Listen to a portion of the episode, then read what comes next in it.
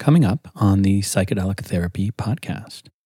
Anyone who comes from a Buddhist tradition typically believes that there is some element of raising the sins of the ancestors if you are to speak about mental health.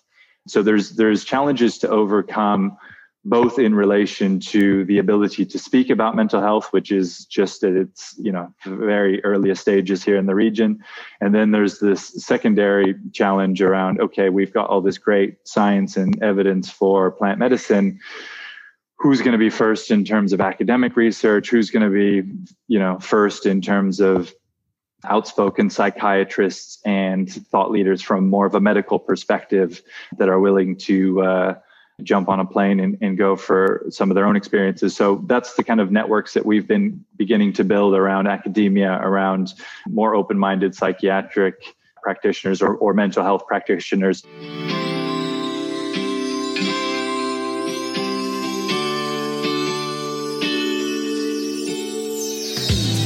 Welcome to the Psychedelic Therapy Podcast, a weekly conversation series with leaders in psychedelic culture, designed for therapists, healers, retreat leaders, and passionate enthusiasts.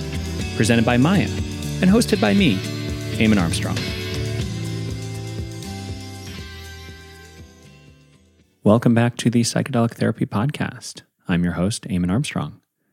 Today on the show, I'm speaking to a man who is changing the narrative around plant medicine in Asia. Jonathan De Potter, founder of Behold Retreats, has big visions for the region, and it starts with helping business leaders to awaken. On the show, we talk about the challenges of addressing mental health issues in Asia.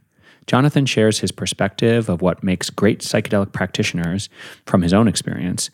We discuss Behold Retreats and why Jonathan is focusing on healing leaders in the business world. We also review medical screening and onboarding of patients. Finally, Jonathan shares his predictions for the future of plant medicine in Asia. Prior to launching Behold Retreats in March, Jonathan directed business strategy for Accenture in Hong Kong. His personal experience with plant medicine radically altered the course of his life, and he has spent five years working with the medicine before launching his retreat company. Behold has held retreats in Mexico, Ecuador, and Costa Rica, and is planning to expand to Peru, the Netherlands, Portugal, and Spain. Before we get started, here's a message from Maya the platform designed to help psychedelic practitioners track, measure, and illustrate the health outcomes of their work, and the organization that makes this podcast possible. Maya is currently working with individual ketamine practitioners in its pilot program called the Council of Guides. If you're interested in being a part of this group, helping to co create the Maya platform, and getting first access, please visit the Council of Guides page on the Maya website. And that's at www.mayahealth.com slash council. And now, here is Jonathan De Potter.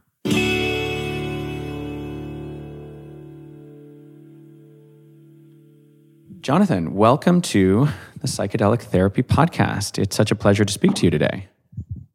Great to be here, Eamon. Thank you. Uh, thank you for having me. And just before we started recording, I had to cut you off because you were beginning to tell your story of getting involved in this space. And I was, I was listening and I was like, ah, you know, this sounds like the beginning of a podcast. So I want to take us back to that moment just a few moments ago when you spoke about your first experience with ayahuasca and how you decided you wanted to take some time to really understand the medicine, the community, the space before creating your own offering. And I think that's very wise. So I wanted to talk about that and why you made that decision and how you went about exploring more deeply the space of psychedelic healing. Yeah, sure. Happy to share. And yeah, it's um, you know, I think probably this community is as much as any other out there is well aware that there's any number of overnight shamans these days that you know have have their single journey and then you know the space of a few weeks later they've perhaps got a feather in their hat and uh, now they've reinvented themselves as, as something entirely new so yeah I, I had i had my experience my first experience about five years ago now and I was completely overwhelmed, honestly speaking. It was, it was, I was under educated. I was under prepared. I was, I now understand that I was poorly spiritually cared for during the experience. And finally, I also had pretty much no integration support, nor did I even know that there was such a thing as integration support at the time.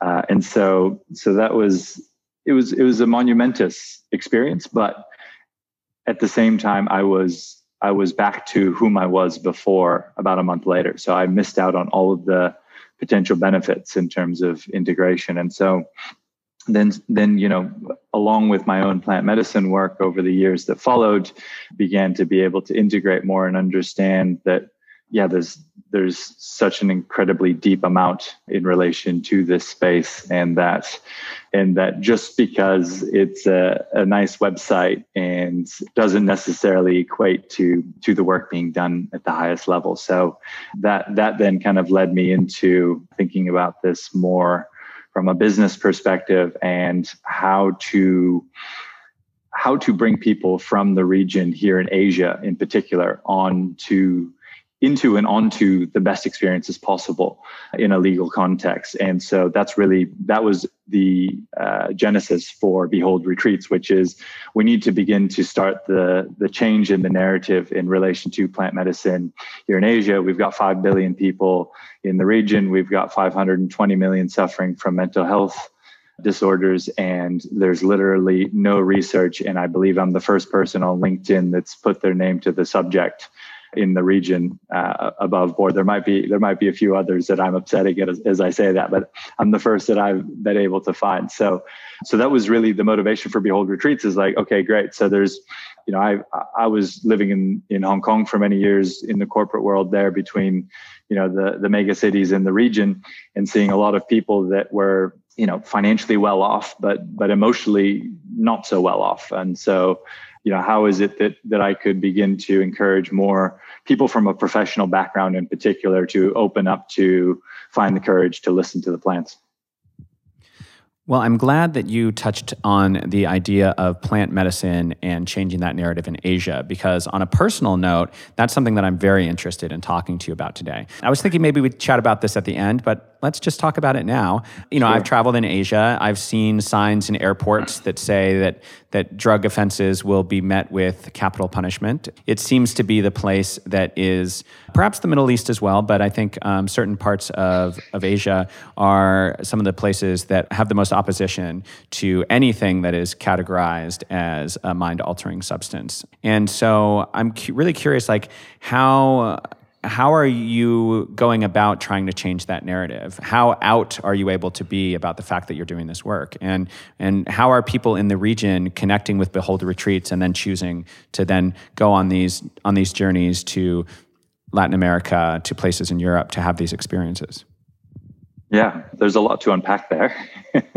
perhaps perhaps I'll take a couple seconds just kind of setting what I setting the context for what I understand about this subject in relation to culture in the region, broadly speaking, obviously, because there are so many distinct cultures in, in the region. So I think, in a broad sense, most people in the region don't actually have much of an understanding of, of what a psychedelic is. They have a little bit of a crazy association, as is commonly this, the case in, in North America and Europe. But the reality is that there hasn't really been a culture of psychedelics as we have seen since, say, the 1960s in, in the US and, and parts of Europe.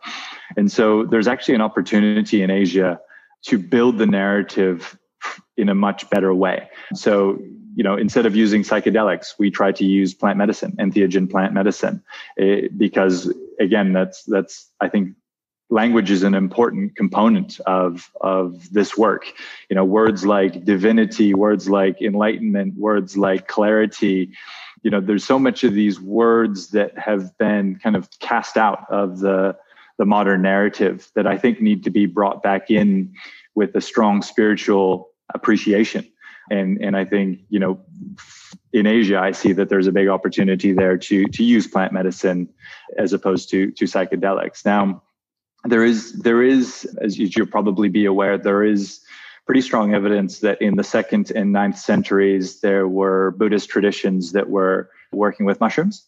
And so you know most most asian people are surprised and interested to hear more about that. And i typically point them in the right direction because i'm i'm no expert on the matter. And then and then there are also you know, there, there's also a tradition of plant medicine here in the region, like whether we're talking about Ayurvedic traditions or Chinese traditions or local tribal traditions that kind of ex- that kind of exist throughout Asia. It's very much still today a plant medicine oriented culture, right? Not necessarily psychedelic plant medicine, but plant medicine nonetheless. And so there still are, I mean, there's still large numbers of kind of indigenous plant medicine practitioners throughout Asia, and that's something that not many uh, Westerners actually actually recognize. They just assume that you know Western medicine has permeated the world and, and that that's the reality. I mean, most people are aware that that's what's happening in China and in India. That there's still strong plant medicine traditions, but not necessarily aware of that also being the case in say Thailand or Indonesia or or one of the the many other countries. So, you know, people people have been more receptive and open minded on the whole than I did expect.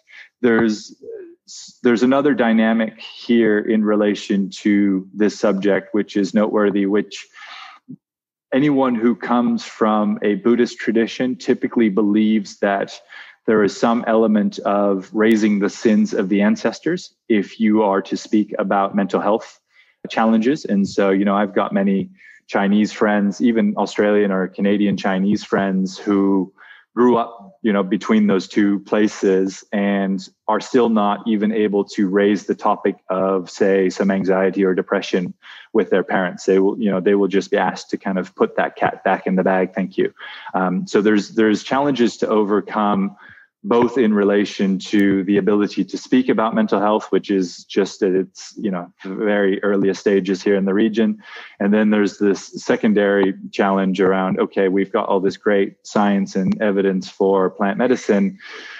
Who's going to be first in terms of academic research? Who's going to be you know first in terms of outspoken psychiatrists and thought leaders from more of a medical perspective that are willing to uh, jump on a plane and, and go for some of their own experiences. So that's the kind of networks that we've been beginning to build around academia, around more open minded psychiatric practitioners or, or mental health practitioners. Honestly speaking, they're typically what we call ABC, BBC, or CBC, American, British, or Canadian born Chinese, as opposed to, you know, someone who's born and raised in Japan or born and raised in, in Thailand because yeah, they're just it's more challenging for them to open up to to these sorts of experiences today. That's so fascinating. I I, I, can't help but wonder, you know, for people listening who are themselves psychedelic practitioners who really would like to be part of this work that you're doing in terms of changing this narrative and getting involved, it seems like it would be potentially difficult, culturally difficult to engage coming from the West. But it sounds like you've been able to do a a good job at that. So I'm curious, how long have you lived in Hong Kong and how have you been able to do some of this cross cultural communication, particularly when the culture itself, as you've pointed out with Chinese culture around mental health, is kind of closed to certain subjects. And here you are, a Westerner. How do you kind of bridge that gap? Yeah, it's a uh, it's the right question to ask. So so during my time in Hong Kong, and I'm actually I'm actually in um, Koh Phangan in um, in Thailand at the moment on an island like you are. But during my time in Hong Kong, you know, I, I had the pleasure of working with broad variety of companies, both multinationals who were trying to expand their footprint in Asia Pacific, as well as local Chinese companies both Hong Kong and mainland Chinese companies who were trying to broaden out into the world, right? And so one of my major clients was Huawei, the the Chinese tech company, and so we were forming strategic partnerships with them and um, helping them on on their growth journey. And so you know it, you come to understand the differences in the business world and the expectations in terms of interactions and dynamics you know the the distinction the difference that i that i would make in the story I sometimes tell is that actually there's this fascinating research that I think it came from Berkeley, where they put people's heads into this strange contraption, and then they show them the fo- this photo. And there's two. There was two groups of people. One was a group of Chinese people. The other was a group of Americans, I believe. And they showed them this photo of a tiger about to drink from a river. And this tiger, just as it's about to drink, is looking directly at the camera when this photo was taken. So what they've done in this research is they have basically shown this photo. They've pulled up the veil from in front of people And then they've tracked how their eyes look at the photo. And what they saw was that a Chinese person will look at the front of the river on the right of the tiger. It will look back at the leaves on the right of the tiger. It will look back at the forest behind the tiger. Then it will look back on the other side of the leaves and then back down at the river. And then the eyes will settle finally, just like 10% of the time, on the body, on the, the back of the, the tiger. Now, that in, in contrast to how, say, a Westerner looks at the photo, a Westerner American just looks at Eye of the Tiger directly. And so, you know, there's there's there's a there was this was actually shared by one of the board members of, of of Starbucks, and he said, you know, there's a great lesson in that, which is that the Chinese people and, and Asian people in general believe that if you explain the context of a given thing, you will you will have explained the thing by definition. Whereas here in the West, if if you come in, you say, okay, you've got a profitability problem, we're going to jack up your revenues by ten percent, and then we're going to drop this by five percent, and then you're going to hit, you know Chinese people will not engage in that conversation. They really want to talk about the geopolitical. They want to talk about the history. They want to talk about the future. They want to talk about technology trends. They want to talk about changing in trade dynamics. All of those sorts of things need to come to the fore so that you, you know, come to build a common understanding between the two of you before you could ever get to something as narrow and simplistic as a profitability challenge. So the nature of consulting in that environment is substantially different than um, than say what I had with my typical multinational Western clients. Wow, that's that's so fascinating. I wonder how. I wonder what kind of test you could do around psychedelic or plant medicine healing that would represent a similar thing as the tiger picture. Because yeah. you know the context of plant medicine healing is actually extraordinarily important, and a lot of times, and maybe there is a cultural difference here between the West and Asia. Certainly between you know Americans and and folks in Latin America who are who are doing this healing, but we tend to go for okay i'm going to have the experience and the experience is going to solve the problem and then I just go straight for it do the thing and then back to my life. And of course as as i know you know that's not how it works. You highlighted your first experience as one where you didn't feel particularly spiritually held. There was no integration. You weren't even told about integration at what point in your journey did you discover the kind of healing that you felt was really the right way to do this work and that then inspired you to offer this work in in that capacity? Yeah. Yeah, there's there's I want to build on one thing that you you shared there which I think is relevant in terms of setting setting context and then I'll come to to my own my own journey and realization what what you shared there is is actually spot on in the sense that what I see in the West, generally speaking, is that people often externalize the gap between what they expect and rea- in reality. Today, I think in particular Americans, you can see you know everything that's going on in the world just now is is a pretty um, full on representation of of that dynamic. Whereas in Asia, people tend to repress, right? So the the collective always takes priority over the individual. Whereas in America, we've all been taught that you know, little little Eamon and, and little Johnny are all important, and you know, you can grow up to be an astronaut and whatever else uh, it is that you may dream, which I think is part of the beauty, absolutely, of of the culture. But uh, at the same time, it means that when when people are met with disappointment, as as we all are, then then that becomes quite challenging and quite externalized. Whereas in Asia, that's as as those gaps emerge, you know, in terms of expectation and reality, people tend to repress that. And so, yeah, it's a very different cultural context under which to do this work as well.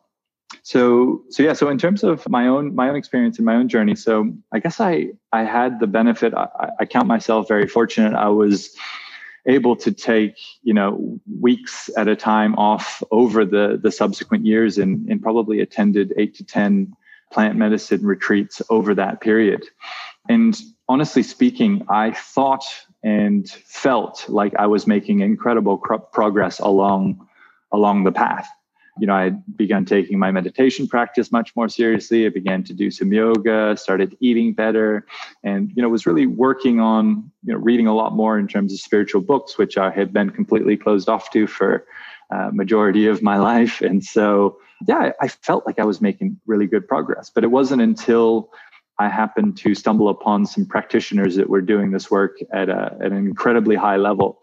That, I mean, what they were able to do with me over the space of just a few months, really, was just like, wow, okay, what, what you guys are able to do is just order of magnitudes different from what is typically available and out there and you know has five star reviews against it and so that really that really then kind of turbocharged my interest and so very excited to have these two in particular as spiritual guidance behind our business and and to yeah really begin to understand okay what are the differences in terms of people who are doing this work at a high level versus people who are doing this work? And and how is it that we can begin to orchestrate a really exceptional experience that is the right container for this work so that it's not just you know a, a week of getting downloaded upon in the jungle and then uh, and then a return to fluorescent lighting and and bad traffic.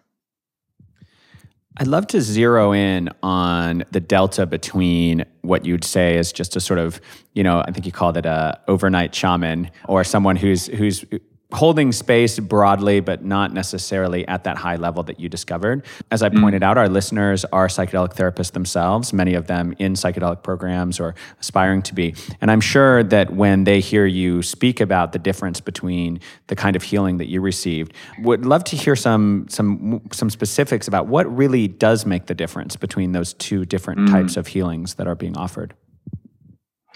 Yeah, and you know, I haven't actually thought about this too deeply myself, believe it or not, in terms of how to articulate it. The, but, but what immediately comes to mind is three categories, uh, and this may not be the right the right way to categorize, but the human mind likes three, so so let's go.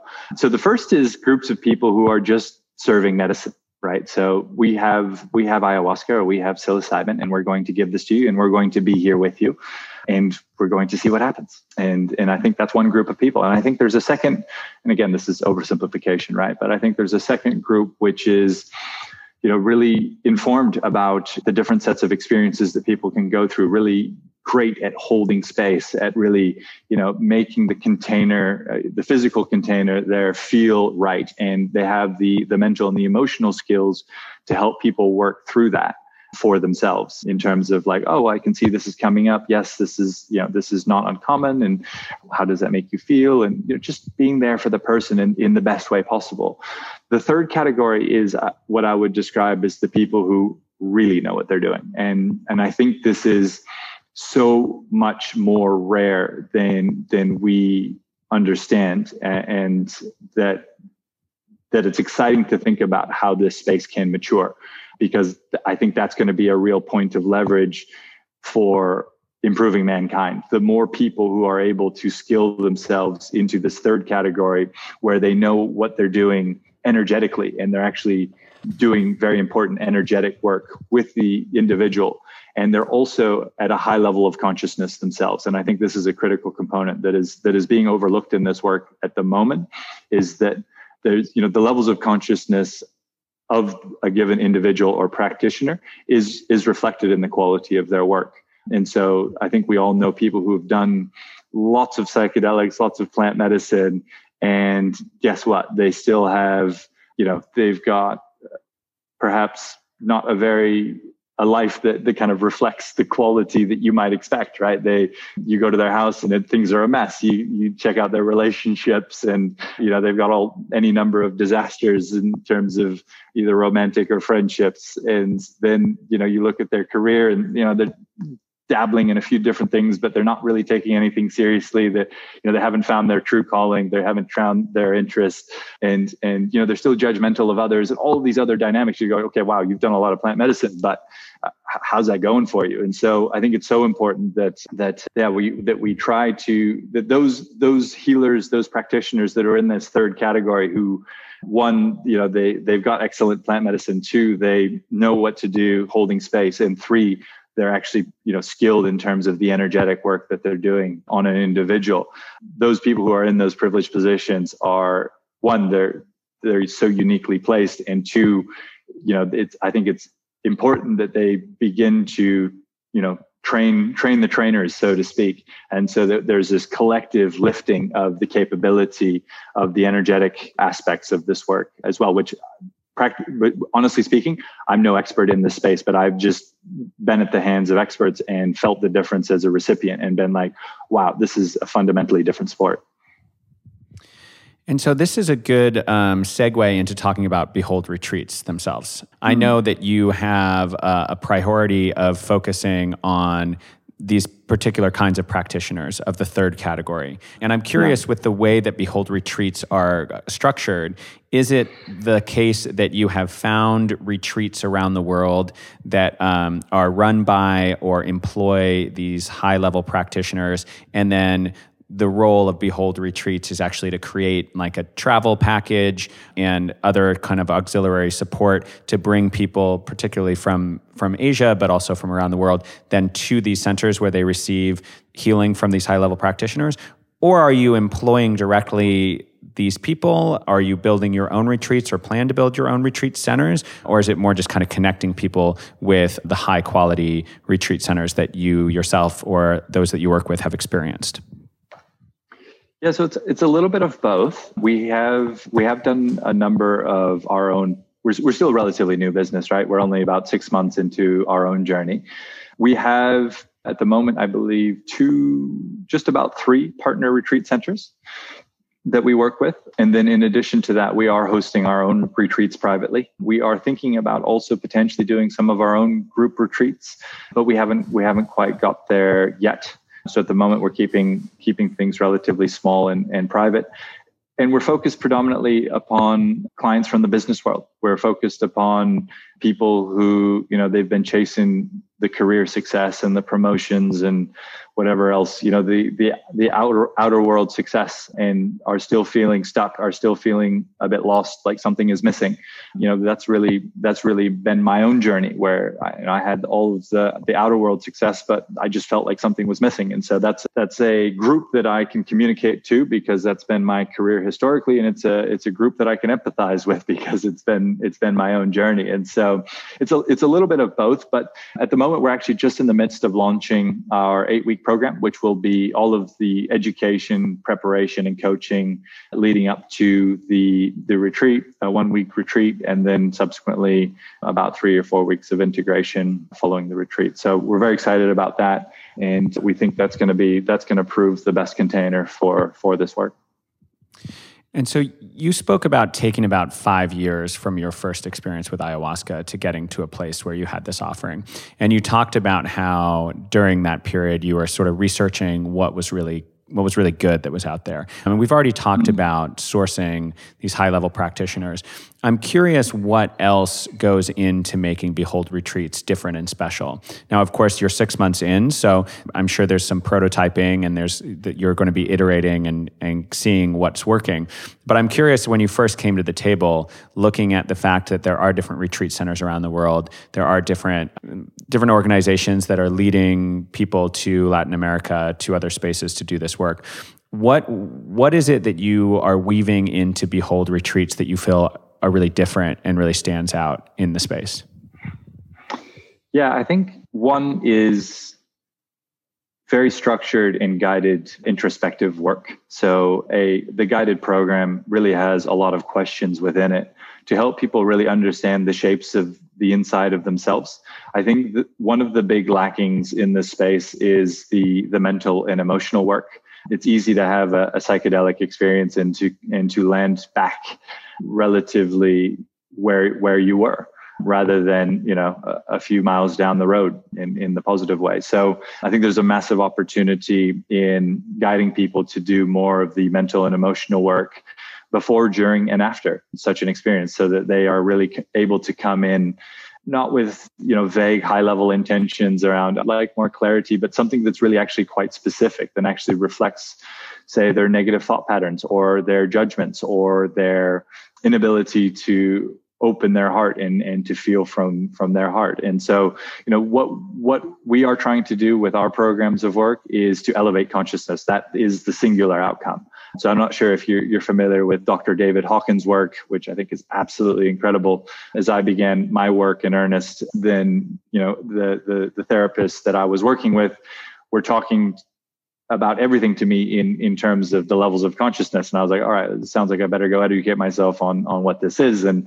so that's that's very much built in and fundamental to the work that we're doing because in particular you know leaders from the business world are they're caught in their minds and in, in the mental frame. And it's difficult for them to even imagine something that sits outside of the mental frame. And you know given the complexity that we find ourselves in in in modern times there's a lot of leaders out there who are trying to meet the complexity on its terms right with more you know more powerpoints more templates, more Excel spreadsheets, more late night project meetings. And it's like, no, you just need to break through, you know, you just need to break through into transcend the mind such that you can you can operate from your heart and your intuition your wisdom that that exists within each and every one of us will begin to come to the fore. And with that then you know that's the exponential being unlocked and and you don't have to go try and meet all of this complexity on its terms because you can tap into your inner knowing and to use that to galvanize the team around you and and begin to move your business and the world forward in, in the right direction as opposed to lots and lots of analytical activity so you've you've chosen to focus on high performing individuals and I understand that part of that choice is around a mission of changing the world through certain leverage points. So the feeling being that if you can take some of these folks who are in these positions where they're leading organizations, where they have a lot of influence and impact, and then you take them through this experience, then they will necessarily, from that experience, be able to have a more positive impact on the world.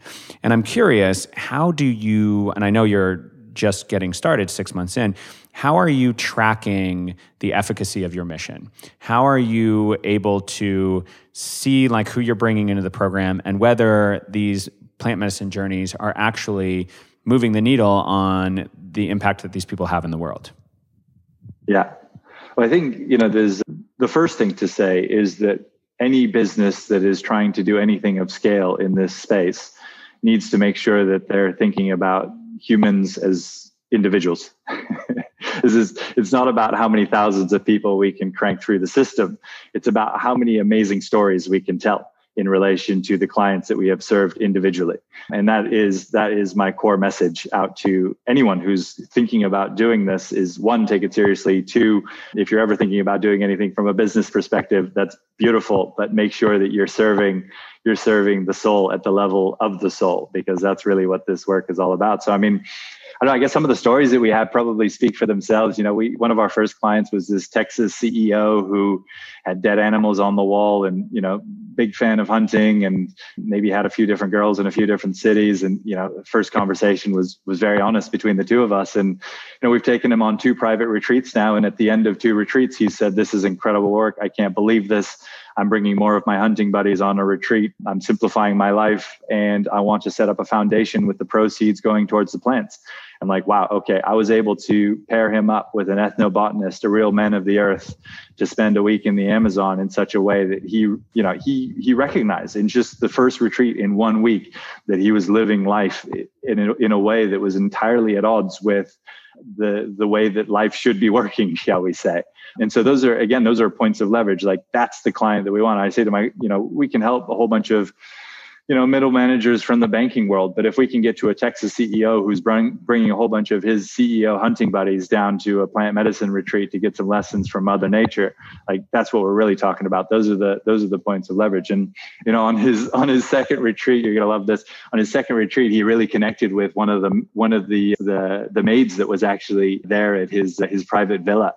And so so they they brought the maid into ceremony. She was up for it. And she had just the most amazing and incredible breakthrough. And i was just like, I was so blown away by, well, I mean, he's this big, you know, hard charging Texas CEO. The fact that he really connected with the maid and then invited her into the ceremony, I'm like, yes, that's that's the beautiful energy that we want to be bringing into this world. And you know, you forget the rest of it. All this work is all about bringing more beautiful energy into this world. And anything that's not focused at the level of the the individual and not focused on bringing more beautiful energy into this world is just is just simply misguided. So, when speaking about your Texas CEO friend, you talked about how he was struck with such a connection that he wanted to create a foundation to support the plants. I'm curious if you've had an experience like that, and if Behold Retreats and your own work has aspects that are supporting indigenous lineages, supporting land policies in the region of you know Latin America. I'm thinking specifically in this case. But how are how are you and Behold Retreats giving back to the plants and supporting these lineages? Yeah, so it's it's um, something that we've had on our minds definitely, and um, I've had a number of conversations with many people who are much closer to the indigenous communities in Central and South America. But at the moment, to be honest with you, we're not doing anything because we're just simply too early in our journey. We are um, we are not funded, right? So we are bootstrapped by um, yours truly. And so we, we don't have millions of dollars at our disposal. The moment that we pass through the red line and into the green line is the moment that I will turn my mind to that in, in earnest because again, our, our motivation is, is not predominantly commercial. Our, our motivation is bringing more beautiful energy into the world, but we have to, we have to recognize the impact that, the, that this work represents. And so absolutely, you know, have started those conversations. There's nothing formal that, that we're, we're able to announce at this time. So these retreats, you said that you've got two or three retreat centers that you've already partnered with. Um, looking mm-hmm. on the mm-hmm. website, it seems like you're you've got your eye on a couple of different locations: Latin America, but also Portugal, Spain, Amsterdam. What are the locations that you're working with currently, and what are the locations that you're developing in terms of these retreats, and and also what medicines are being offered in these spaces? Yeah. So at the moment, we're seeing that you know ayahuasca and psilocybin are by far and away the two that are in high demand. I think San Pedro needs a, a, bit of a brand ambassador. I don't know if there's anyone who listens to your podcast that's up for the task because I think it's an incredible, incredible medicine that's being broadly overlooked, unfortunately. But uh, at the moment, so we've we've hosted retreats in Mexico, in Ecuador, in Costa Rica. We're planning to have ones very soon in Peru, and uh, we've also had one in the Netherlands, and still developing Portugal and Spain. In terms of how the actual retreat is structured, one of the things that I saw highlighted in the website around kind of the points of difference around Behold retreats that kind of stuck out in my mind was around the preparation for folks entering into this space and the idea of medical screening. Mm-hmm. And I'm curious about how you do that medical screening, what you're screening for, because um, this is a big issue around safety. And I know that safety is a, a, major concern of yours for everyone in the space, but I know that that's part yeah. of the experience with Behold Retreats is that safety is really is really important. How are you screening potential clients? What are you screening for, and what does that process look like? Yeah. So one of our advisors tells me that we now have the best medical screening. She thinks we have the best medical screening for, for ayahuasca, full stop. And she says it's interesting there. She, she found an interesting dynamic in preparing this because she said she went through all of the um, the Harvard Library literature that had the word ayahuasca in it in in order to prepare our our medical screening intake process, which is it's a six pager now, so it's relatively exhaustive. What was what she said was interesting in preparing the guidelines that, that go along with that is that there's two prescription medications that only appear in uh, in a whole bunch of websites that are the contraindicated prescription medications. The only places that these two medications appear is in the list of contraindications on a whole bunch of ayahuasca retreat centers. So what she said, she said, she said, we've gone ahead and removed those two because those are two medications that don't exist. So I think someone as a bit of a joke put in two non-existent medications into their screening and uh, everyone's just gone and copied their screening and so now you could just clearly see that they haven't done their own homework. But you know i i think that just speaks to the unregulated nature of this space right? You've got basically this work is happening either in a clinical setting where you know that's that's one context. It's happening illegally or it's happening in an unregulated environment where you know in Costa Rica or the Netherlands it's not that there's any sort of guidelines that are in place that people must adhere to. It's that you know we expect that people are operating from the heart and that we hope for the best when they're doing this work. But you know i think honestly speaking it's worth asking the question whether that's whether that's good enough. I think given the horror stories that we do hear, I think it's probably I think it's probably fair to say, and I think your audience will agree that you know just trying to do your best is probably not enough in relation to you know this this work. So yeah, I mean, what we do in terms of our screening is um, pretty much the same as, as what others do. We we do a screening and then we pass it on to a, uh, a qualified therapist to review it. And if there's any red flags, then it's either a yes, no, or a maybe. If it's a maybe, then typically we work with the retreat center in order to to make the decision collectively on behalf of the client. And we do, of course, we involve them throughout that process as well. What are um, any of the other onboarding aspects of the, these particular retreats? Is there anything that you feel is kind of a point of difference with Behold that is part of the onboarding process itself? We've had the benefit of some clients who've got um, quite a bit of runway in terms of, you know, maybe they're three or six months out from from their retreat. And so there's a lot of there's a lot of work that can be done between now and six months, you know, for example. And so um, you know, I think about it in terms of mind, body, heart, and soul. So, you know, the the outcomes that we're looking for ultimately is one, elevating consciousness, but two, elevating mind, body, heart, heart and soul. And so, you know, we we step through we step people through a series of exercises to begin to do that. So whether it's you know, we try to we, we take the time to understand them, right? So not just in terms of what's the sort of retreat they would like, but where are they in life and do they have a meditation practice? Have they done breath work before? Do they have a movement practice, you know? And to share with them some different options, some different thoughts about how to make these things fun. I think that's a critical component, right? And you don't people don't just need a bunch of YouTube videos. It's like, hey, why don't you and this other person decide to do an eight week yoga challenge together? And wouldn't that be fun? And uh, see what comes of it. And just, yeah, go, go, you know, have a green juice after and a bit of a chit chat. And yeah, just see how you feel after that. And he's like, wow, I feel so good. You're like, yeah, that was, you know, great. Really glad that we managed to find a way for you to make that fun so that it sticks. You know, there's all these people who, who are doing these things that are you know how to how to phrase this appropriately. There's a lot of people who feel like they're doing things because they should be doing them as opposed to them finding inherent joy within the activity. And so a lot of the a lot of what we're trying to arm people with is the ways to find the joy within the activity. You know it's it's not that there's a gap between who you should be and who you are today.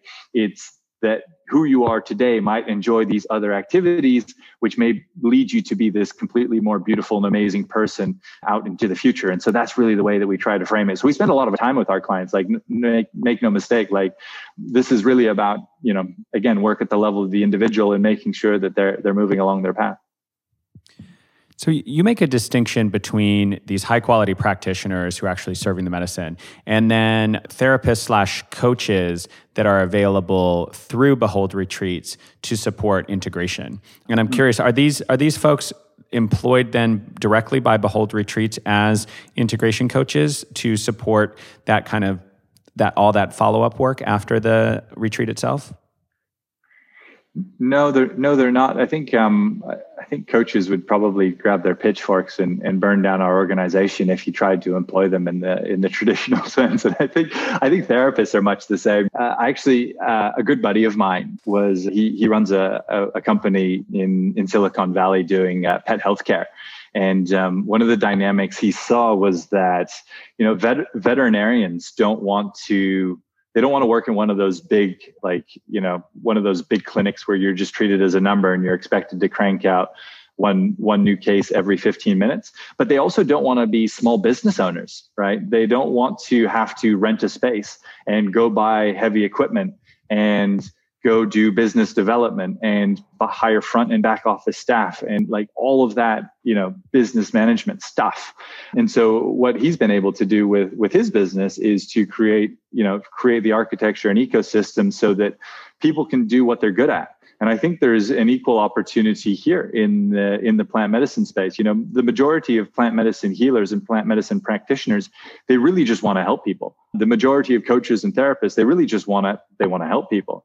Um, they don't necessarily want to do all of the aspects of of running a business. And so that's part of what we're trying to bring to the table is first and foremost, you know, bringing together the necessary components for individuals to get the most out of these experiences, but secondly, to also architect these experiences in such a way that really benefits all of the practitioners as well. Because, you know, there's, there's the, you know, the, the reality is that, you know, a lot of these retreat centers now, I think are, graciously, a lot more retreat centers are taking the integration aspect more seriously than say when I had my my first experience five years ago, which is absolutely fantastic. But the the, the reality is that it's unlikely that a retreat center is going to have the right coach or the right therapist on staff that exactly meets your needs, right? I mean, don't get me wrong, there's some incredible coaches and therapists out there, but what a 30 year old venture capitalist from from Silicon Valley is looking for. What she's looking for is very different from a 50 year old who's struggling with alcohol just after his divorce. So so if you tell me that it's going to be the same integration therapist for those two people, I would I would probably question that. And so it's been really beautiful to see that, you know, some of the matching that we've been able to do between the, the network of coaches and therapists that we have into the individual clients has just been amazing. And even some of the non-coach therapists and eh, the non non-commercial matching should i describe it as you know there was a guy who i connected with who has healed himself of fibromyalgia with ayahuasca and lo and behold we had a, a client come through that was interested in in exploring this for for fibromyalgia. So just being able to connect people who have shared stories shared interests and you know shared histories shared specialities in such a way i think is is for me has been really energizing because because that's what this work is all about is just being able to connect people so that you know people who want to help people and people who need help can can be brought together. And that's that's in essence what we're what we're orchestrating. And you know i think it's it's it's tech people come to me and be like oh you're you know building a healing platform. And it's like no no no that's that's not that's not what we're doing. Thank you. We're we're we're working at the level of the individual and that's a, it's a human business. And, and no we're not building a healing platform but but thanks for asking you speak of the difficulty for healers to then be small business owners. And I think a lot of people listening to the show can relate to that exact struggle. What they want to be mm. doing is they want to be doing this healing work. They don't necessarily want to be doing the extraordinary amount of admin and marketing and all these different pieces. Do you have any uh, particular advice for new psychedelic therapists who are kind of breaking onto the scene, wanting to build a practice, but feeling quite intimidated by the whole rigmarole of building a small business or building their own clinic. Based on the experience of those you've worked with and your own insight into the space, would you have any advice for how they might go about doing it, or perhaps what alternatives are available to building a, your own independent small business?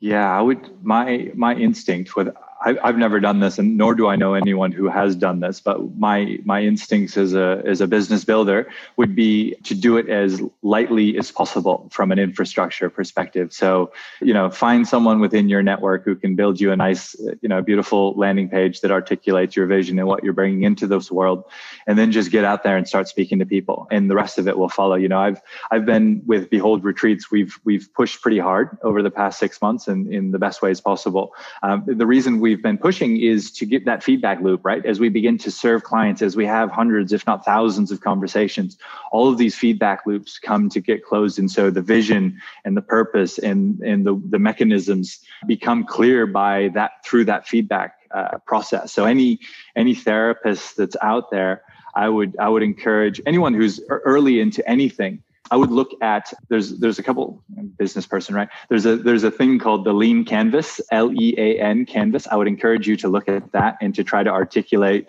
your value proposition on that one page because I think you'll you'll enjoy that process. And then the second thing is just with this thing just go and speak to as many people as you can about what you're doing and just see see what comes of that. You know go to doesn't have to be network you know, actually, I would, I would avoid plant medicine or psychedelic networking events, and I would go to your local, you know, backgammon. Go play backgammon with some people in your neighborhood. Go play, you know, whatever. It, it could be soccer. It could be any any mechanism to get to know new people in different networks and just begin to raise education and awareness. And I think, you know, that's the I, I, my my team sometimes they they they laugh because I spend a lot of my time on education and awareness, and they're like, "Hey, you know, why don't you focus more on the money making aspects of this business?" I'm like, "No, no, because I care so much more about the education and awareness components, and and that's what we, you know anyone who's passionate about this space use your voice and go and network into other people and go change more minds and your business will flourish as a result of you know oh hey i had this crazy conversation. I was playing backgammon with this guy and he goes oh yeah i've been hearing about i've actually been wanting to understand more and all of a sudden other people are introducing you into your practice and so just get out there and chat to as many people as possible and that's you know that's how you'll be able to bring more beautiful energy into this world and that's how we can just really accelerate this this subject globally that's great advice. You're talking about education and awareness being a primary focus of yours. And we started the conversation by talking about um, the reception of plant medicine in Asia.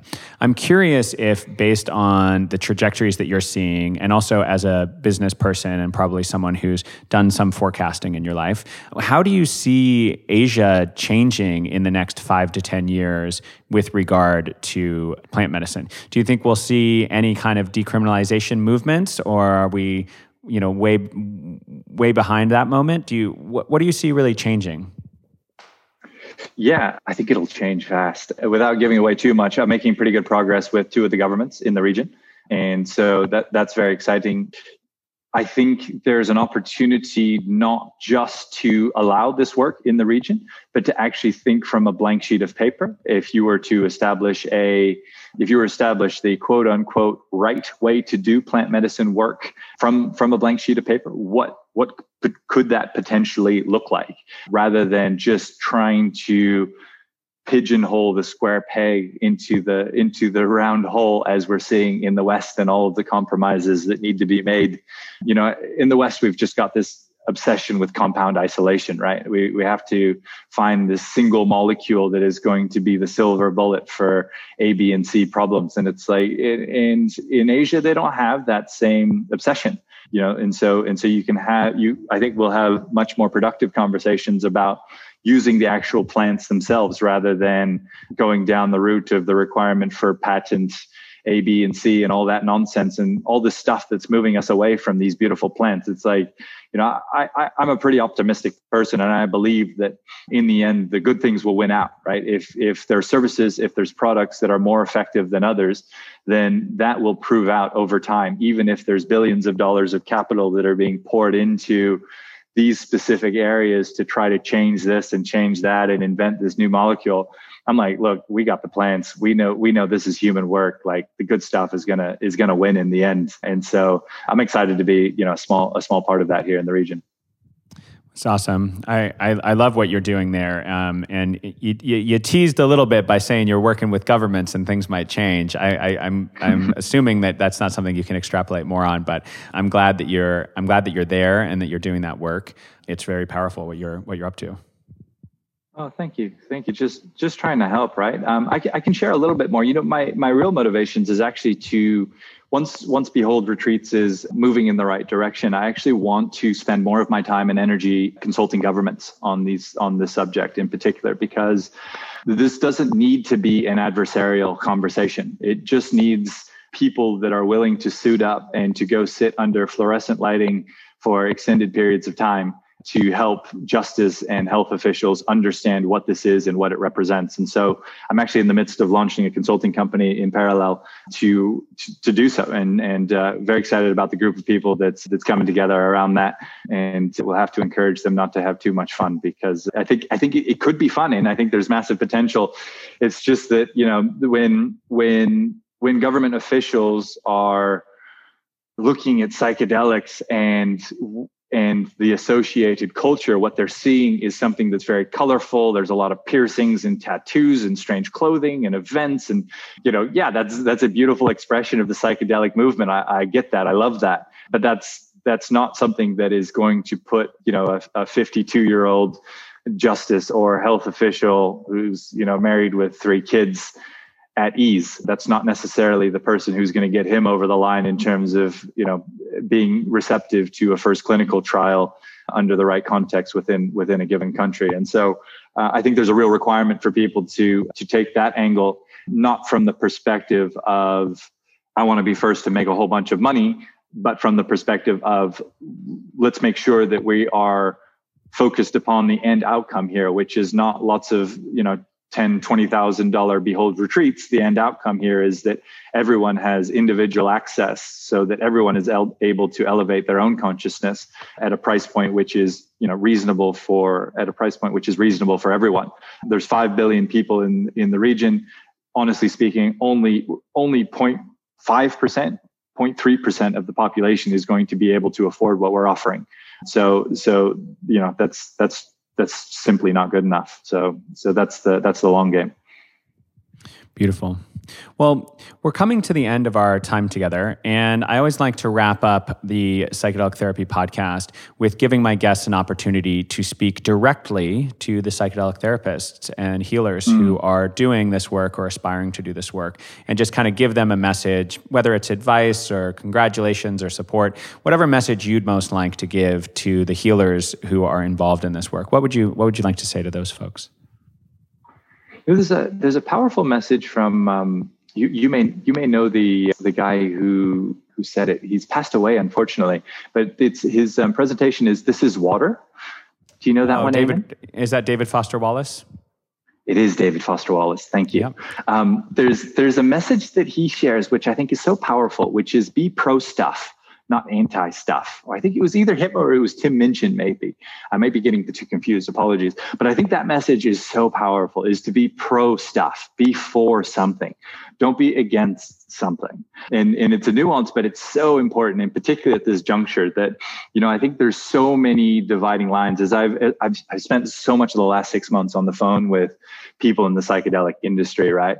And it's just incredible to understand the number of dividing lines. It's like, it's, it's, it's, beyond comical if it wasn't also tragic like you would just spend hours laughing at it. But but we need to you know we shouldn't let that get in the way of the beautiful work that we each individually want to be doing in this space. And so whatever each of us individually you know is drawn to you know this work is all about establishing our own individual moral compass and bringing that into the world in a way which is respectful of all other human beings right? So anything that is moving away from being able to express that freedom you know that that freedom individually is is i think it's it's not really adding to our movement right? And and so i would encourage any psychedelic therapist to just focus upon the beautiful work that you're doing and how that's going to help people and don't worry too much about yeah but he's doing this and the, the shamanic that and this and the, it's just like yeah just focus on the beauty that you want to bring into the world and like everything else will follow. And you know i think gandhi's gandhi's message here is just entirely the right one right? Is be the be the change that you wish to see in this world. And that's eh, the work that any of us can do is just to elevate our own consciousness. And by virtue of elevating our own consciousness we'll encourage those of us who are around us to take notice. They'll begin to do their own work and that'll be the that'll be the ticket. That'll be how we you know that's how we get the exponential result in terms of the collective elevation of consciousness. And then debates about this and that and the other is just completely a thing of the past because it's it's it's just it's just not the paradigm that we want to be stuck in. It's we want to be we want to be pro stuff not anti stuff I hear you there. Jonathan, thank you so much for joining us today on the Psychedelic Therapy Podcast. It's been wonderful to get to know you and to feel your passion and, and see the trajectory that you're on. I love this idea of consulting governments because we need to change these policies. Absolutely. Um, sure. How can people follow you? How can they connect with Behold Retreats? What are the, where are the best places for people to connect?